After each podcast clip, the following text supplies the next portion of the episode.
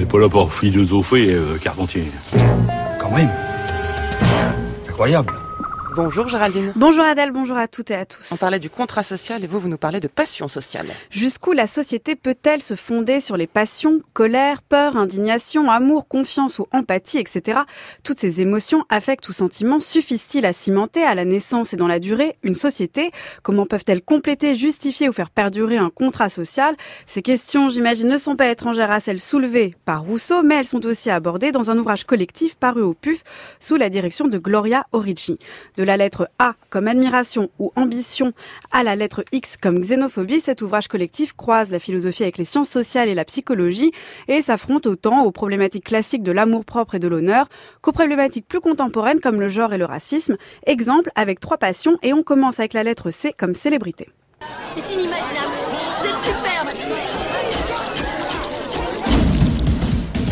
Quand un journaliste policé se trouve à charger de la rubrique célébrité, il ignorait ce qui l'attendait. Il va percuter les quatre personnes les plus délirantes qu'il ait jamais rencontrées. Starlette provocante. Je me rappelle que je m'allongeais sur mon lit, toute nue, et je regardais mon corps se développer. Un célèbre acteur disjoncté. Merde, t'aimes moi Une jeune actrice ambitieuse. Tu fais quoi plus tard? Et un top modèle.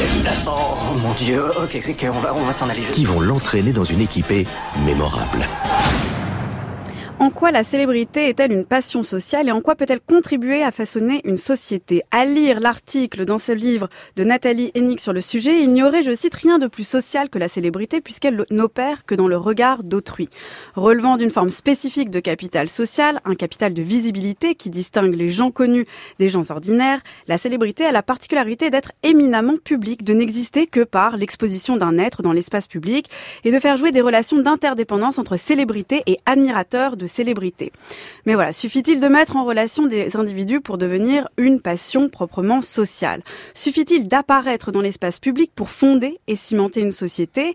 La célébrité, pour sa part, a ceci d'ambivalent. Elle expose et établit des liens et des rangs sociaux, mais elle distingue aussi. Elle hiérarchise entre les gens connus et les gens ordinaires. Elle inégalise et discrimine.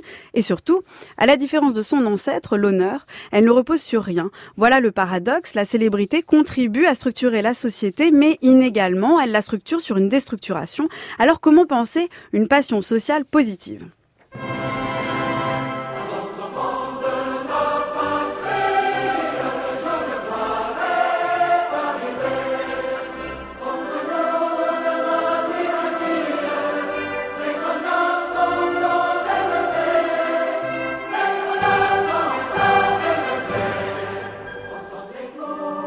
Je passe à la lettre E comme esthétique. Cinéma, musique, peinture, théâtre, l'art apparaît comme un lieu privilégié de rencontre entre individus, de communication intersubjective, de la discussion animée autour d'une série et de ses multiples interprétations au plaisir, voire la communion populaire lors d'un concert, en passant donc par les hymnes nationaux aimés ou contestés qui attestent du sentiment commun d'un peuple.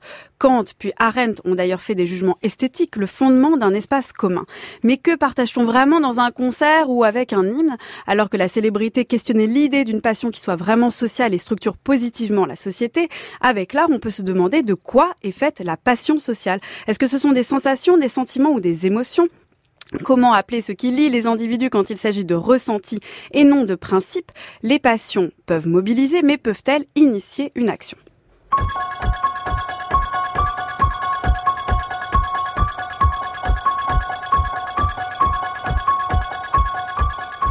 Et enfin, vous l'aurez compris, passons à la lettre P comme peur. Dans la tradition philosophique, la peur est autant ce qui paralyse un individu que ce qui le mobilise. Chez Aristote, elle freine l'élan. Chez Hobbes, au contraire, elle pousse l'individu et la société à se conserver.